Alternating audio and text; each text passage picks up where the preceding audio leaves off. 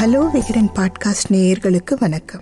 நான் சாந்தி கணேஷ் அவள் Vikatan chief reporter ஆண்களும் பெண்களும் குறிப்பாக தம்பதிகளும் சந்திக்கிற தாம்பத்திய உறவு சார்ந்த சிக்கல்களுக்கு விகடன் டிஜிட்டலில் டாக்டர்கள் வழங்கின தீர்வுகளை எல்லாம் நான் உங்களுக்கு சொல்லிட்டு இருக்கேன். வணக்கம். விருப்பப்பட்டோ தேடி போய் பார்க்க வேண்டிய தொலைவிலையோ இன்னைக்கு ஆபாச படங்கள் இல்லைங்க. அதெல்லாம் நம்ம கையிலேயே இருக்குது இன்னும் சொல்ல போனோம்னா நம்ம குழந்தைங்களோட கைகளில் அது ஸ்மார்ட் ஃபோனாக தவழ்ந்துக்கிட்டு இருக்கு. இதனால என்னென்ன பிரச்சனைகள் வரலாம் அப்படிங்கிறத பற்றி டாக்டர் காமராஜ் சொன்னதை தான் நான் இன்னைக்கு உங்களோட ஷேர் பண்ணிக்க போகிறேன் ஆபாச படங்கள் பார்க்கறத பாலியல் பிறழ்வுகளில் ஒன்றா ஆயிரத்தி தொள்ளாயிரத்தி தொண்ணூறுகளில் டாக்டர்ஸ் நாங்கள் சொல்லிக்கிட்டு இருந்தோம். அதுலேருந்து மீண்டு வர்றதுக்கு பாதிக்கப்பட்டவங்களுக்கு ட்ரீட்மெண்ட் கூட கொடுத்துக்கிட்டு இருந்தோம். ஆனால் இன்னைக்கு ஆபாச படங்கள் பார்க்காதவங்களே கிட்டத்தட்ட கிடையாதுங்கிற காலகட்டத்தில் வாழ்ந்துட்டுருக்கோம் அதனால் அந்த மாதிரியான படங்கள் பார்க்குறவங்கள தவறானவங்கன்னு சொல்கிறதோ அதை தவறுன்னு சொல்கிறதோ அதை வந்து பாலியல் பிறழ்வுகளில் ஒன்றுன்னு சொல்கிறதையோ நாங்கள்லாம் இப்போ நிறுத்திட்டோம். ஆனால் தொடர்ந்து ஆபாச படங்கள் பார்க்கறது அதை பார்க்காம இருக்க முடியாதது அந்த படங்களுக்கு அடிமையாகிறது இந்த மாதிரியான விஷயங்களால ஆண்களுக்கு வரக்கூடிய பிரச்சனைகள் இந்த மாதிரியான ஆண்களால் பெண்கள் சந்திக்கிற பிரச்சனைகள் அதெல்லாம் சொசைட்டியில் ஏராளம் ஏராளங்க. டீனேஜோட ஆரம்பத்திலேயே இந்த கால குழந்தைங்களுக்கு ஆபாச படங்களை பார்க்கறதுக்கான வாய்ப்பு சுலபமாயிடுச்சு.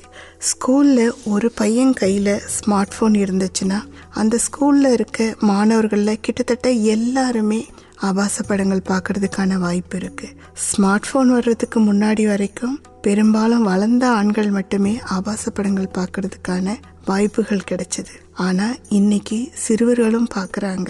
அந்த காலத்துலேயும் சிறுவர்கள் பார்த்தாங்க அப்படின்னாலும் அவங்க ரொம்ப கொஞ்சம் பேர் மட்டும்தான்.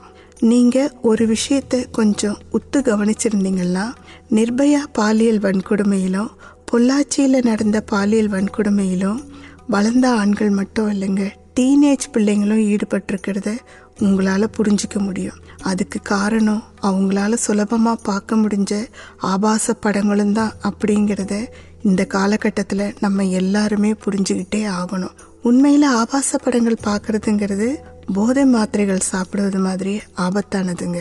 ஆரம்பத்தில் ஒரு மாத்திரையிலே அவங்களுக்கு போதை கிடைச்சிரும். நாள்பட நாள்பட ஒரு மாத்திரையில் போதை கிடைக்காது. அப்போது மாத்திரையோட எண்ணிக்கைகளை அதிகப்படுத்துவாங்க. மது கஞ்சா மாதிரியான போதை வஸ்துக்கள்லேயும் இதே சுச்சுவேஷன் தான். இந்த நிலைமை ஆபாச படங்கள் பார்க்குறவங்களுக்கும் பொருந்தும். தவிர ஆபாச படங்களும் விதவிதமான கதைகளோடு எடுக்கப்படுறதுனால அதில் கிடைக்கிற த்ரில்லுக்காக இந்த மாதிரியான படங்களை பார்க்கறதுக்கு ஆண்கள் அதிக ஆர்வம் காட்டுறாங்க. விளைவு தாம்பத்திய உறவின் மீதும் ஆர்வம் குறையும் அல்லது சுத்தமாக ஆர்வமே இல்லாமலும் போகலாம். இது எல்லாத்துடைய மிக மோசமான விளைவுகளும் இருக்குங்க. சிலர் வேலைக்கு கூட போகாமல் ஆபாச படங்கள் பார்ப்பாங்க. பெண்களை சமமாக நடத்த மாட்டாங்க. அவங்கள ஒரு செக்ஷுவல் பொருள் மாதிரி பார்க்க ஆரம்பிப்பாங்க. இதை விட மோசமான விஷயம் குழந்தைங்க கிட்ட தவறாக நடக்க முயற்சி செய்வாங்க. இப்படி ஆபாச படங்கள் பார்க்குறவங்களோட வாழ்க்கையில் நடக்கிற பிரச்சனைகளும் அவங்களால மற்றவங்களுக்கு நடக்கிற பிரச்சனைகளோட பட்டியலும் ரொம்ப ரொம்ப நீளமானது. இதுக்கெல்லாம் ஒரே தீர்வு அந்த மாதிரியான படங்களை பார்க்கறத அவாய்ட் பண்ணுறது மட்டும்தான் அப்படின்னு சொல்கிறார் டாக்டர் காமராஜ்.